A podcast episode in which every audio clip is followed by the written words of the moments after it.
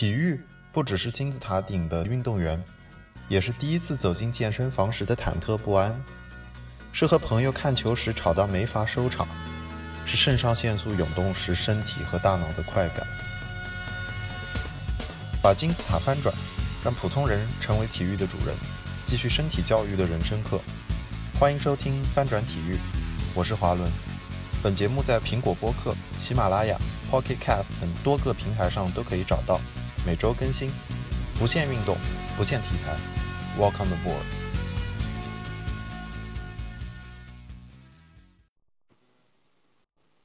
各位好，众所周知，在武汉和湖北爆发出来的新冠肺炎的疫情，至今为止在全国范围内造成了非常大的影响。那对于呃在经济层面上，从一个宏观的层面上，都有很多的商家，不管是大型还是小型企业受到影响。体育作为一个占比并不是很大的产业，在微观角度上，对于具体的一个行业来说，体育因为是几乎是跟场馆息息相关的，所以不可能在这样一个所有人都缩回到家里的环境之中还可以正常的运转下去。那么在这个契机下，我想到了我认识的几个练巴西柔术的朋友，他们有的人是馆长，有的人是自己的爱好者。然后有的人身在武汉，有的人身在国外。那我这次就约了几个朋友录了这一期节目，他们都用自己的亲身经历来讲述了一下疫情发生之后对他们的训练造成了多么大的变化，以及潜在的给大家在家训练的建议。那么我们先来听一下这些普通爱好者。大家好，欢迎收听翻转体育，我是华伦。这期的节目是关于新冠疫情爆发之后对于嗯柔术训练者带来的影响的一个特辑。但是这一期比较特殊的是，其实我请到的五位嘉宾，他们的录音其实都是大概在一个月前完成的，所以他们当时的状况跟一个月后的现在可能已经很不同了。包括不论是在武汉，还是在中国的其他地方，还是在亚洲的其他地方。疫情都获得了相对比较好的控制，那现在的情况是我自己身处的美国，疫情才算是比较深刻的影响到了普通人的生活，包括我的柔术馆也在昨天宣布他们将开始关闭，呃，这跟国内的柔术馆已经关了几个月的情况不太一样，所以这期我还是想要先把前面几位朋友的录音贴在最前面。然后最后呢，我再讲一下，因为美国这儿新冠疫情爆发之后，对于训练带来的影响。嗯，也希望如果你也受到同样的困扰的话，可以听一听这期，嗯，同是柔术爱好者的大家是怎么应对这次疫情带来的困扰的。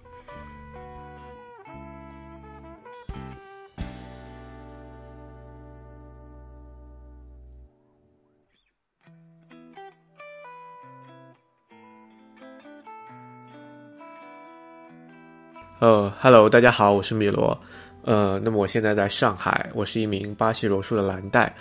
嗯，巴西柔术可以说是我在运动方面的一个兴趣爱好，也是我生活方式重大的一个组成部分。那么平时我还是要上班和工作的，所以我并不是一名什么全职选手啊这样子，或者职业运动员这样子。嗯，在节前我的那个。训练频次可能在一周三到五次，那么甚至有可能每天都会去训练。那么下班之后去运动一下，练一下技术动作呀，做一下那个心肺，然后打一下实战，舒缓一天的那个压力，同时也锻炼到自己吧。嗯，那你们问我现在说现在怎么样？那么在家里我可能几乎没有在运动，我可能每天做一下俯卧撑，然后拉一下筋。拉筋是我每天都在做的，因为呃，我非常羡慕那种旋转系选手，然后。那种打那种反尬的的选手，所以我很想成为那样子，所以拉筋是我每天都要做的一件事情。呃，偶尔会做一下那个俯卧撑和立卧撑，但是就我自己而言，其实我并不是一个非常有自制力、非常有毅力的人。呃，在没有 push 的情况下，没有在教练看着的情况下，你让我去做一个高强度的一组动作，其实是怎么说呢？呃，还是要要下很大的决心的。那么。上海虽然不是在疫情的中心，不是，但是呢，其实，呃，似乎影呃影响也非常的大，关场地也关门了嘛，嗯，但我觉得可能对于我来说，因为我毕竟是一个不是一个全职选手，那运动只是我生活的一部分嘛。呃，但对我来说最大的影响可能还是心态心态上的。你比如说在之前没有知道有疫情这个消息的时候，呃，我是怎么想的呢？我是想说啊，快点把这个春节结束。比方说我大年初二、初三的时候就马上回归训练，然后利用剩下的假期，呃，提高一下训练强度啊，这个样子。啊，后来发现说啊，哦，没有办法训练了。那突然一下子整个人的弦就松下来了。呃，虽然自己会跟自己说啊，那你一定要保持一些基本功的练习啊，要做一些。呃，基础动作呀，还有在家里也可以做一些拉力所能及的体能嘛。但是你发现，在面对家里这个有限的条件的时候，呃，很有可能就惰性就马上就上来了。比方说，你觉得哦，这个地板真的好硬啊，在家里走鸭子步，感觉那个脚板都要折了。呃，做一些地面的基本功动作，那也会觉得很硌，很不舒服。呃，平常那种计时的一种心肺啊，或者说呃一些非常。考验肌肉耐力的动作，就会觉得啊，给自己偷工减料一下，放一下水，好，偶尔就只有那些就是拉筋这种，或者说俯卧撑这样的动作会去做。但是呢，我同时也会去看一些那个呃技术动作，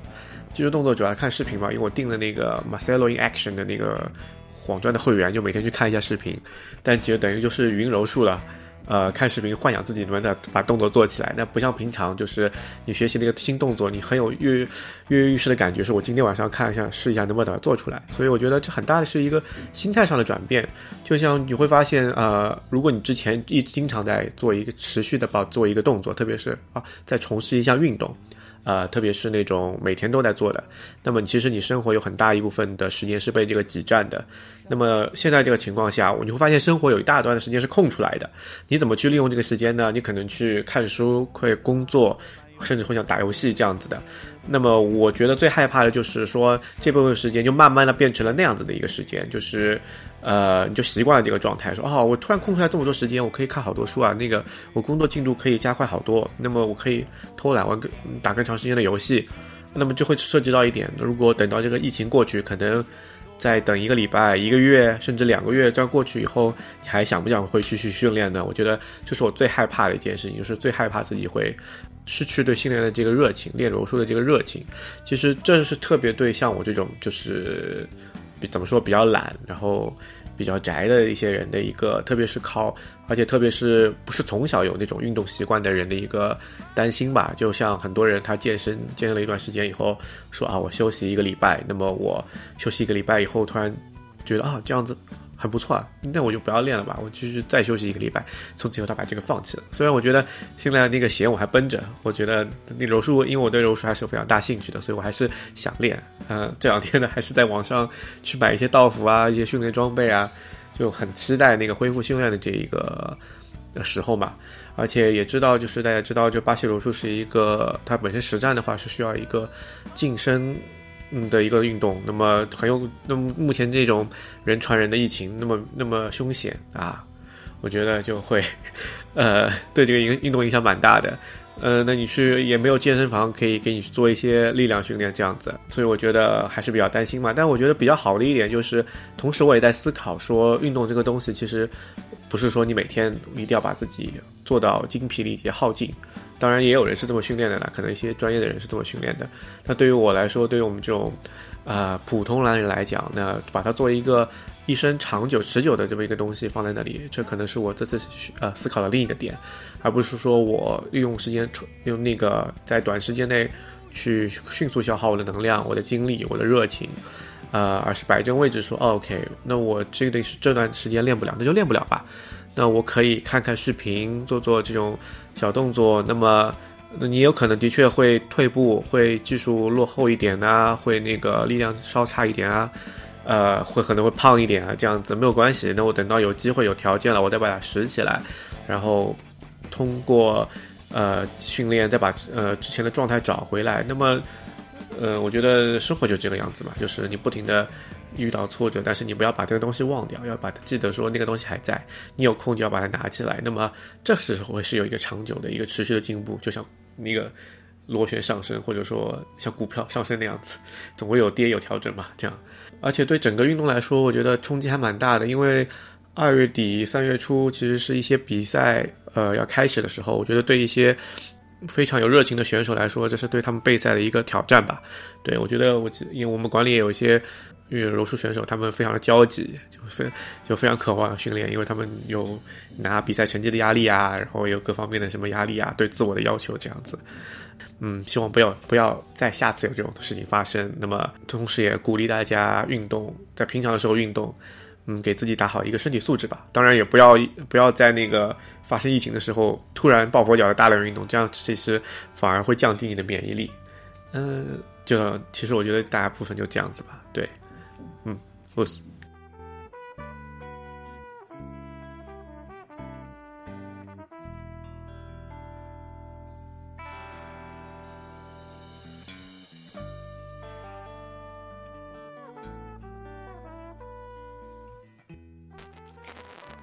大家好，我叫弯弯，来自湖北武汉，现在也在武汉居住。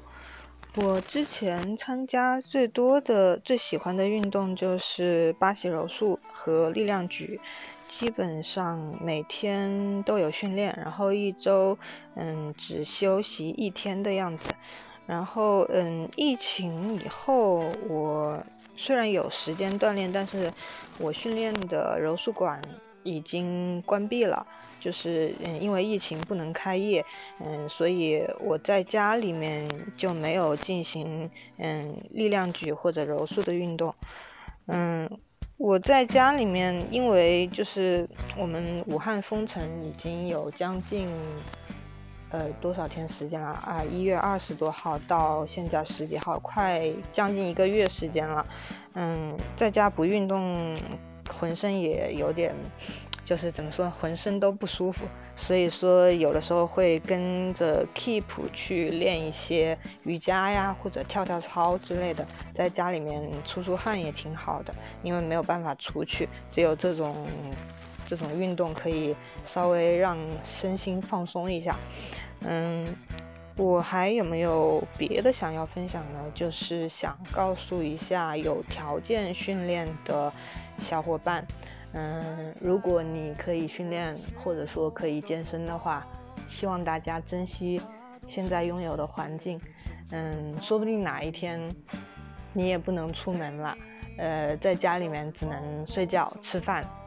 嗯，看片，没有其他的娱乐，你那个时候才会珍惜现在的训练环境，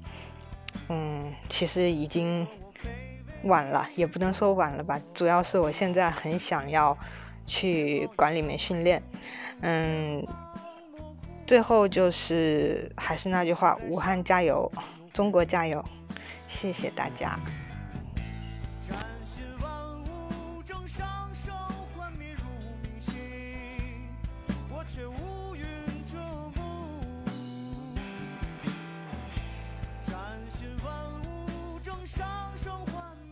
大家好，我叫石宇静，我来自上海，我是一名巴西柔术黑带。呃，我现在是一名全职的巴西柔术教练，在上海经营着自己的柔术训练馆。然后，呃，和一般的上班族一样，呃，巴西柔术训练和教课是我生活的常态，几乎我每天都要上课和训练。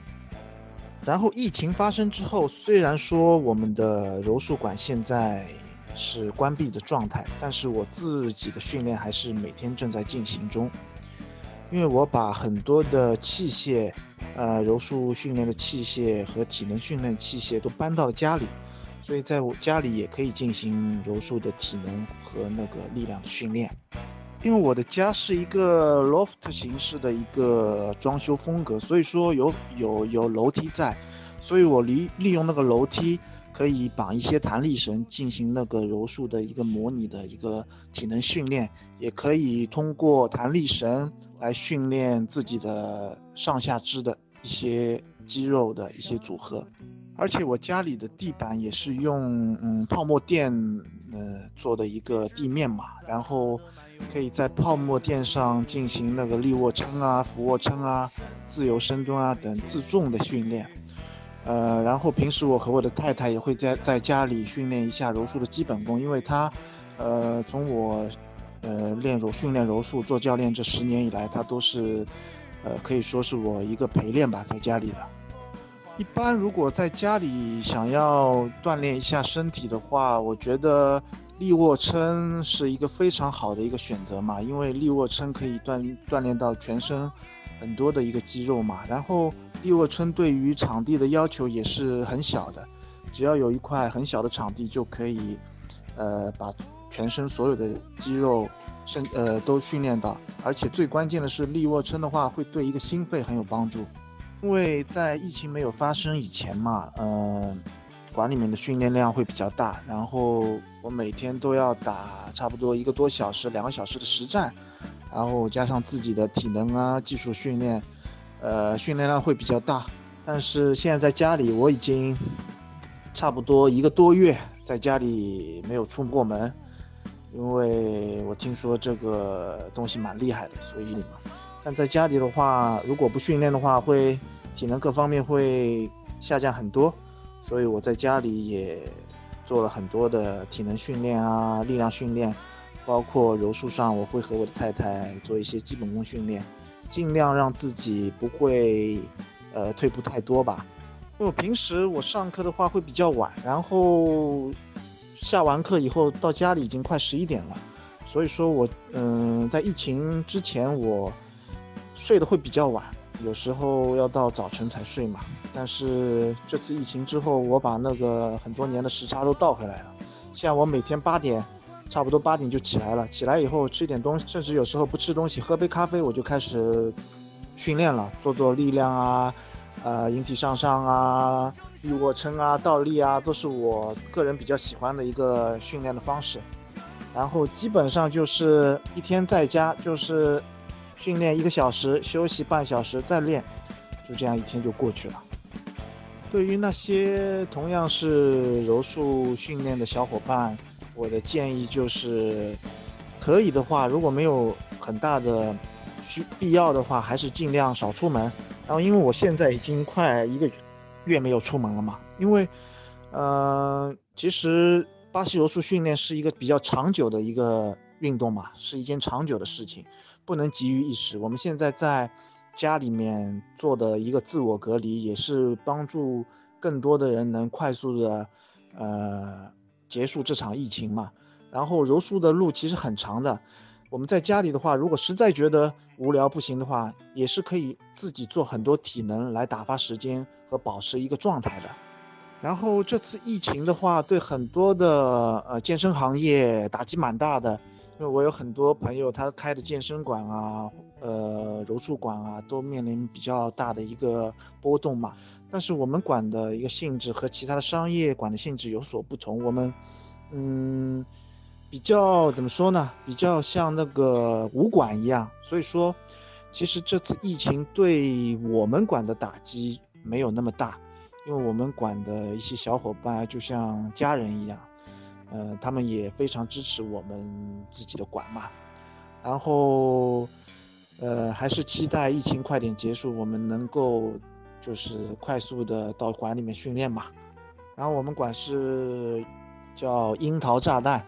，Cherry Bomb，C H E R R Y B O M B。然后我个人的，我个人有抖音和微博。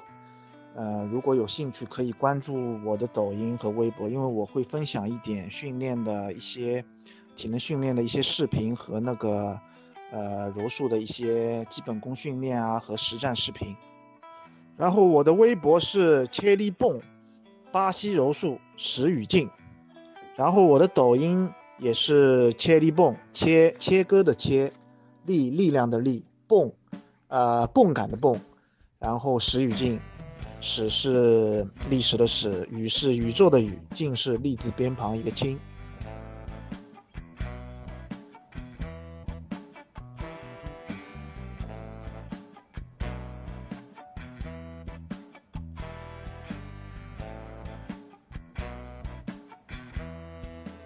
啊，大家好，我叫邹亮，我来自湖北武汉，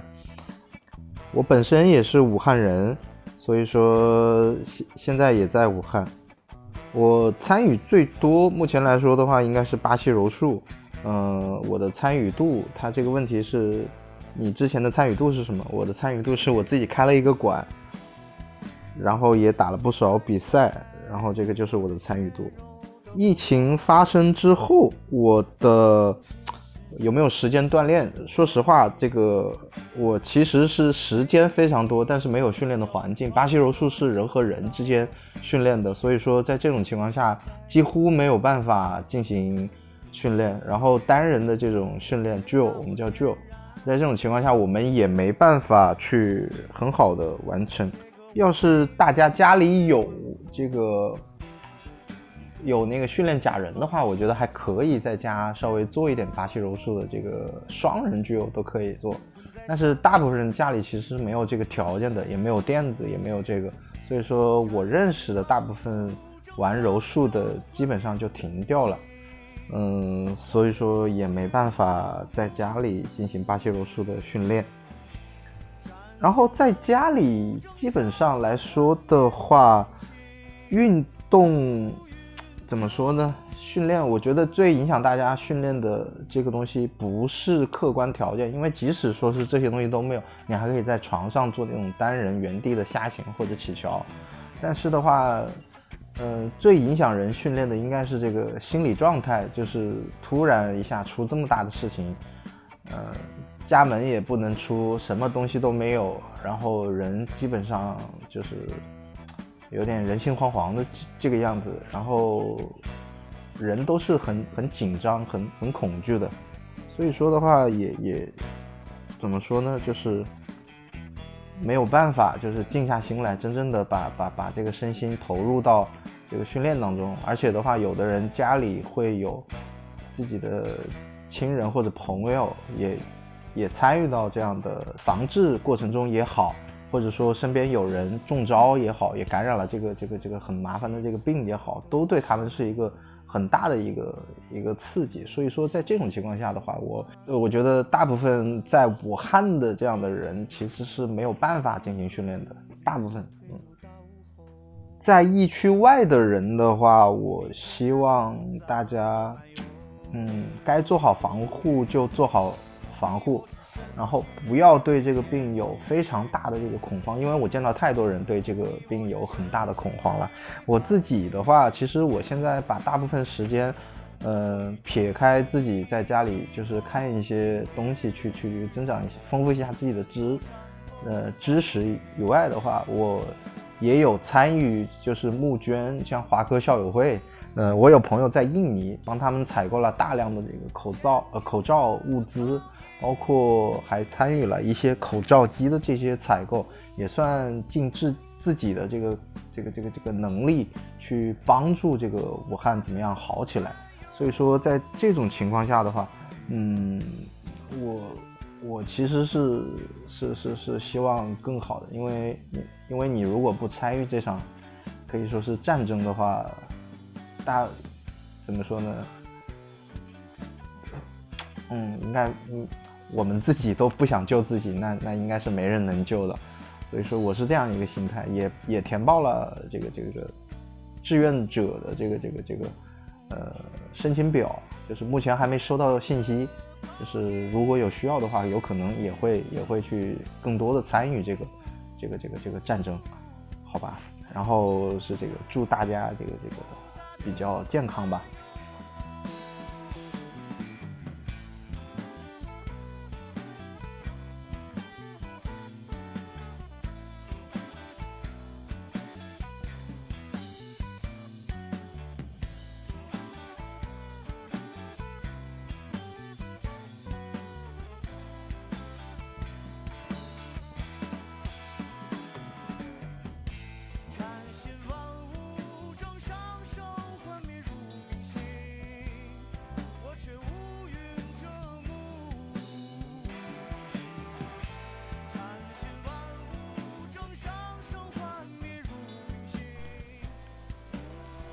我叫姜薇，是北京人，现在在首尔上学。我是十二月底的时候回了国，然后一月的时候回了北京。我平时经常做的运动是柔术，练习柔术。我在北京有经常去的柔术馆，然后在首尔也有一个经常去的柔术馆。呃，去的练习的频率呢不是特别多，就是放假的时候去的多一些。上学了，忙了，考试要赶 paper，然后这种时候就有时候一个礼拜都去不了一次。现在是白带。这次回家也有计划，是和我爸要好好打打球，打乒乓球。就是在韩国荒废了我的这个球技，要回家好好锻炼一下。疫情之后，对我这个运动有些影响。第一个，柔术馆不开门了。还有，乒乓球馆它也不开门了。最后，我有时候下楼晚呃晚上早上会去楼下操场跑步，这个后来也不下楼了。所以就是出门能做的都不行了。后来呢，在家也想了想招，和我爸爸一块儿做瑜伽。然后我爸呢，他有一些器械。哑铃啊之类的，所以在家呢，就是器械类的，简单的能做一做。然后柔术有一些热身运动啊，或者那种练习啊，是可以在垫子上做的，所以我可以自己在垫子上做一做。在家运动的妙招，其实没什么妙招，有几点想说的吧。第一点就是运动不能停，这点我我爸做的特别特别的好。现在一看那个微信的步数，我爸现在每天还能有一万步呢，就是在家这个几个房间转来转去，转来转去。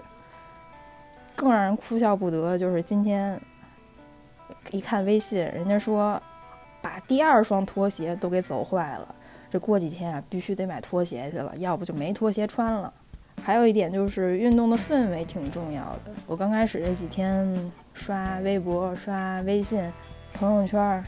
什么这个文章那个文章看的真是心情特别的糟糕，天天就各种瘫着，从这个房间瘫到那个房间。几天过后，我发现我爸还是很有规律的保持运动，他有他自己的一个很固定的一个运动日程，没有变化。然后我受了他的鼓舞，我也开始觉得我也要在家开始运动了。因为我在国外上学，所以我已经很久没有和父母一块儿在家待这么久的时间了。这段时间呢，对我还是挺有意义的。我从很小的时候，我爸爸就陪我运动，教我运动，我们两个是挺好的运动伙伴。我妈和我爸正好相反，她是不爱运动的人。这次在家待了这么久，我也教了我妈一些简单的动作，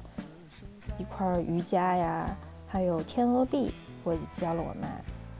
我妈妈觉得，哎，这个不错，她现在也每天，呃，每天做一些这种的运动。回首尔之后，然后和爸妈联系的时候，发现他们还在按照他们之前的，嗯，很固定的日程，嗯，在家工作。嗯，运动，还有什么，呃，养猫的一些东西，还是挺规律的生活，我觉得挺好的。最后，希望疫情早日结束，希望国内的柔术馆都赶快开门，我那些朋友们手脚都痒的不行了。嗯，我现在在首尔，然后也不能去运动。第一个，我现在是在家隔离期间，不能出门。还有韩国的这个病例也是每天都在增长，大家对这个还是比较紧张的。我也不太方便去柔术馆。嗯，最后希望大家好好运动，开开心心。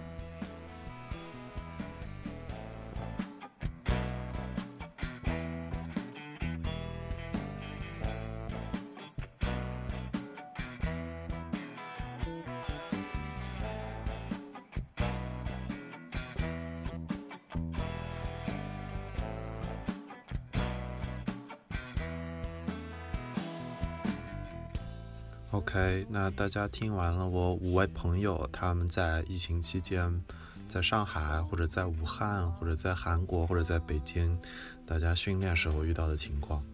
那我开头的时候说了，这一期因为前面几位朋友的录音都是将近在一个月前录的，所以他们面临的情况可能跟现在已经不太一样。包括我看得到国内的一些城市都在陆陆续续的复工，但就我在南京的这个巴西柔术的群里的研究，应该还南京还没有恢复，所以我估计全国的馆应该都还处于没有复工的状态，就是大家还没有办法去柔术馆训练。其实之前呢，我还对于这个疫情的判断是，也许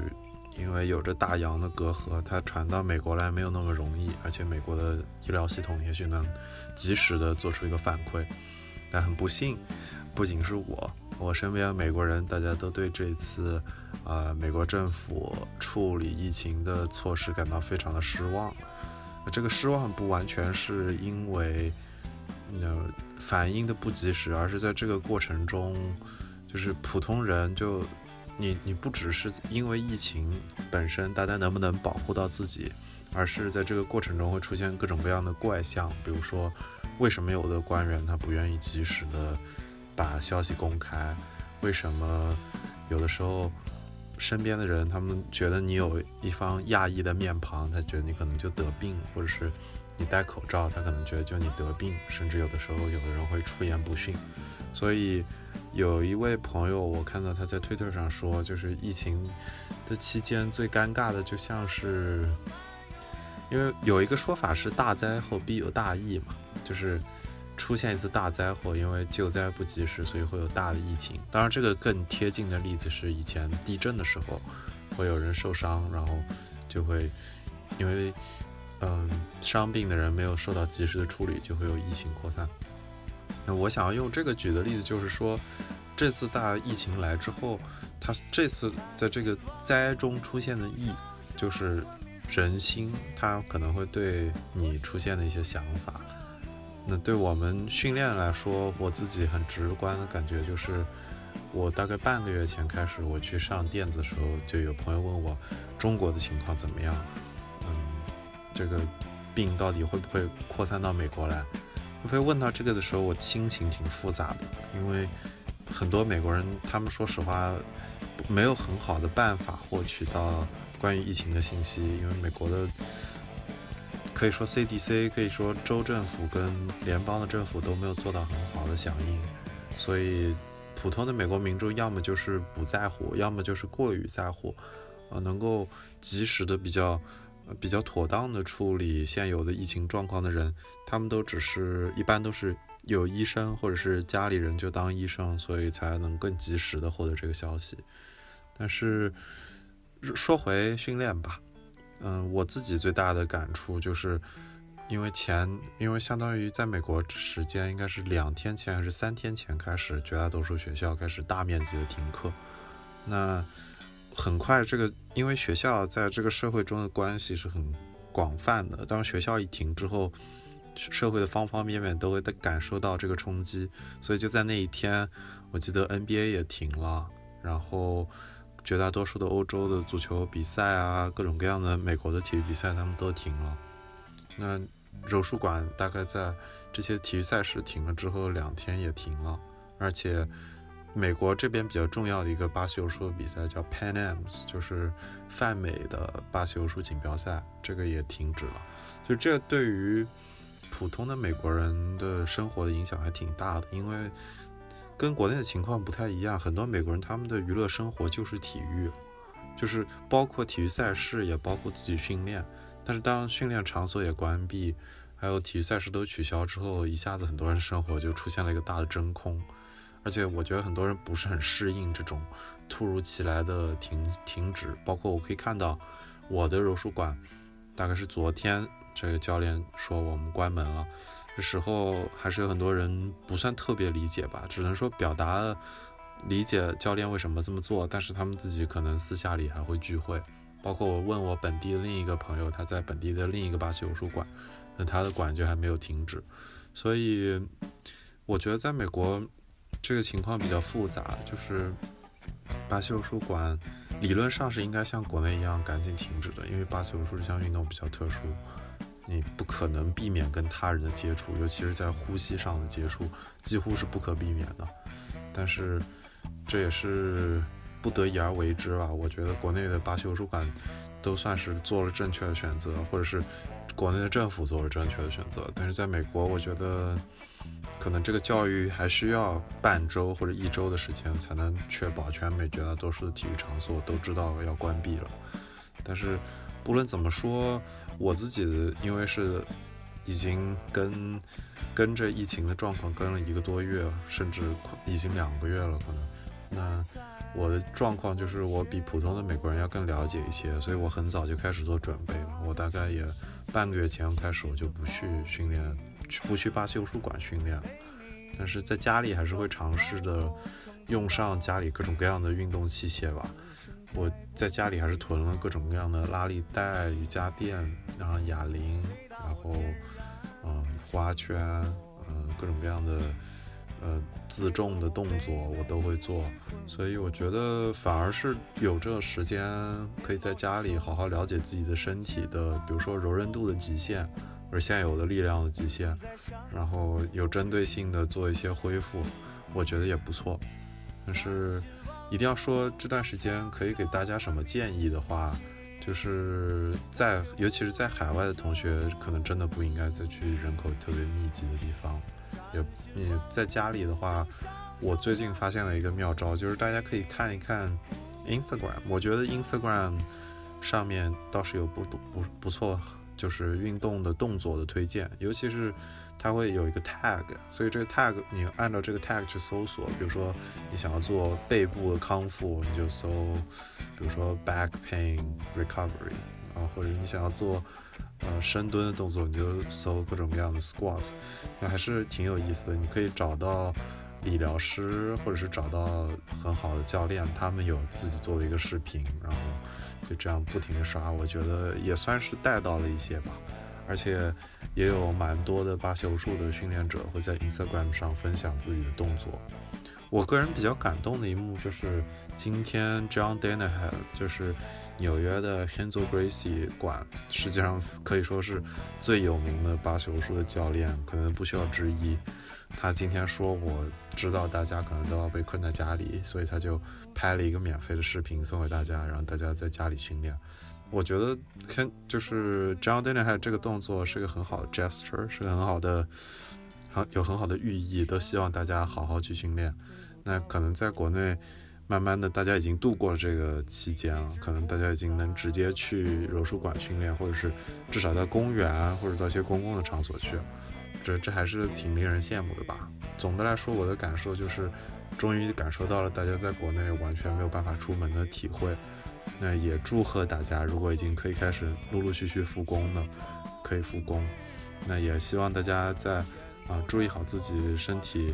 嗯健康的情况下，适当的运动，适当的去做一些跟巴西柔术相关的动作。但是还是要注意好，因为像近期也会看到一些输回性的病例的状况，这个情况不是特别的理想。但是还是希望大家多多注意安全吧。现在我其实录这一期的时候，跟一个月想这一期的时候，我的心情已经完全不同了，因为国内的情况好了很多，所以心情已经平复了很多。嗯，也祝贺大家，也感谢大家收听这期的翻转体育。嗯，如果你想要收听的更多节目，更多的节目，欢迎在喜马拉雅或者 Apple 的 Podcast，或者是 Spotify，或者是 Pocket Cast 等其他的播客平台上搜索翻转体育。然后我平时会分享，我有有现在有定期录，嗯，格斗的复盘，有定期，嗯，每周的更新。我尽可能呢还会聊一些，比如说女性运动的，呃，尤其是关于女性运动相关的话题，关于嗯体坛的历史的问题。嗯，希望大家喜欢这期节目。嗯，感谢各位收听，我们下期再见。